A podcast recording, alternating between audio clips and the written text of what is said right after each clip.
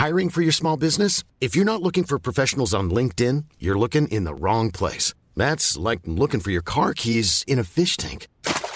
LinkedIn helps you hire professionals you can't find anywhere else, even those who aren't actively searching for a new job but might be open to the perfect role. In a given month, over 70% of LinkedIn users don't even visit other leading job sites. So start looking in the right place. With LinkedIn, you can hire professionals like a professional. Post your free job on linkedin.com slash people today.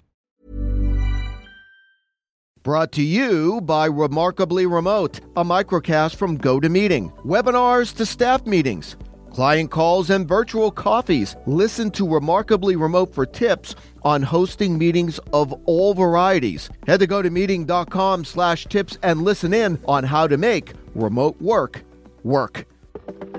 While you are listening to Weather Insider, episode number 315 for Friday, May 15th, I'm AccuWeather meteorologist Bernie Rayno, and suddenly it's spring. In fact, you can make the argument suddenly it's summer, stepping outside across the Northeast uh, as we go through our Friday afternoon, Friday night. It is warm, it is humid, and keep an eye to the sky. Vigorous shortwave will be moving across southwest Ontario into northern New England, and that's going to produce uh, numerous showers and thunderstorms as we go through the evening. And with so much warmth and humidity, we're going to be looking at severe weather with these thunderstorms, uh, uh especially if you take Interstate 80 across Pennsylvania, New Jersey, and you move north into New England. Uh, that's where I think we're going to see the majority of the thunderstorms into the night. I think the main threat's going to be damaging winds, and there's going to be some hail and certainly some locally heavy downpours with these thunderstorms. I don't think there's much uh, doubt about that. Uh, that uh, system then uh, moves off the coast. The frontal boundary comes south. And I'll tell you what, Saturday looks pretty nice across much of the Northeast. That boundary, however, will produce some thunderstorms across parts of the mid Atlantic. And then we'll see that boundary start to shift back north on Sunday. And boys, we get into Sunday, Monday, and Tuesday, it is going to turn very wet and damp uh, across the Northeast. It won't be as cool as it was, but it's certainly going to be cooler because of the clouds and the rain. All right, meanwhile, the other big story is Texas. Hey, watch out in Texas. We go through Friday night and Saturday. What do I always say? Never, ever, ever, ever, ever, ever, ever trust an upper level low. And we're going to see that across uh, uh, central and north Texas Friday night and Saturday. And with that, there's going to be some heavy showers and thunderstorms. Isolated severe weather Friday night across central and west Texas could include the Dallas area. Then I think the main threat late Friday night and Saturday it's going to be flooding rain because that upper low is going to be a slow mover and it only slowly pushes east as we move into our uh, Sunday and Monday. So Texas is going to get drenched over the next couple of days.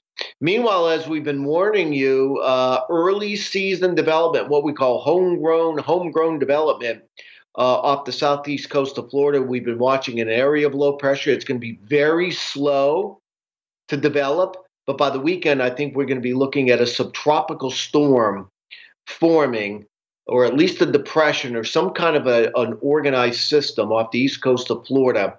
I think it's going to wait until Saturday and then lasting in the Sunday. Now, it's going to be what we call a, a hybrid storm, a subtropical storm, which means it has characteristics of both.